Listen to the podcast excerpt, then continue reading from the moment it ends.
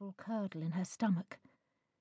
She needed to compose herself and turned the ignition back on so she could have the radio on low, providing a comforting, soft din to an otherwise loaded silence, broken only by the rumble of her stomach. She hadn't eaten a thing at breakfast, usually her favourite meal of the day. This was so much more than first day nerves. This job could be life changing. She'd done the figures, and with potential commission, they'd all added up. She checked her reflection. An early morning hair wash and a brand new mascara certainly made her look fresher than she felt. She thought to herself, as if judging the face of someone else. She knew she looked younger than she was, but no one else would know that she appeared brighter than she felt. If she could fool herself, hopefully she'd fool the office of new colleagues awaiting her arrival just around the corner. She ought to waltz on in and simply say, Hello, Stella Hutton, reporting for duty. How lovely to meet you all.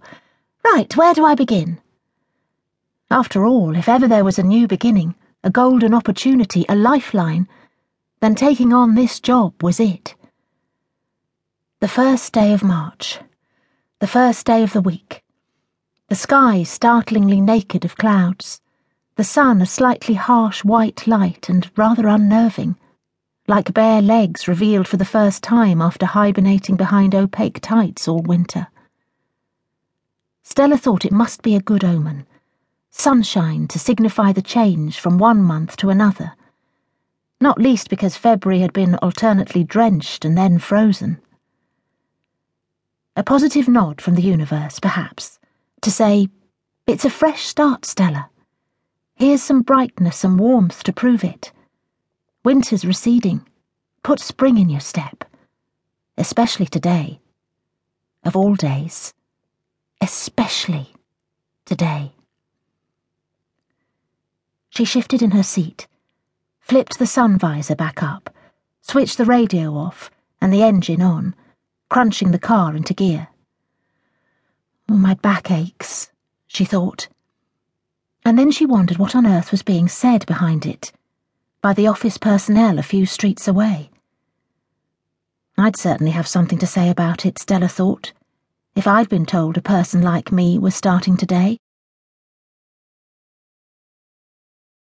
Apparently, she has very little experience. How can you go from being an art teacher to an estate agent? Chalk and cheese, if you ask me. No, no, I don't think she was an art teacher. I heard she owned a gallery and it went bust. How do you go from paintings to property?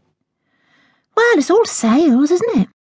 She did work experience here during the summers when she was at college. Well, obviously that's how she got this job. Her father is brother to Hutton Senior. Apparently they don't speak. Black sheep. Apparently, she's estranged from her father, but really close with our Huttons. Dear God, you three. You've never met the woman. Jeff looked up at Belinda, Jill, and Steve, to whom he always referred to as you three. Every day, that triumvirate of three interchangeable voices gossiped the air into an oppressive cloy around him. Mostly, he was able to filter it out like dust in his peripheral vision. But not today. Today, the talk wasn't about Z list celebrities or people he didn't know. It concerned someone about to walk in through the office door any moment. New blood in the company. It made him more nervous than curious.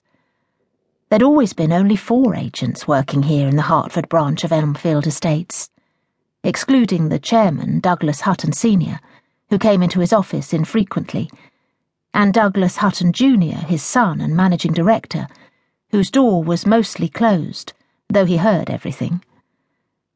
With this new person, it meant five. And as he was the eldest and his sales were down,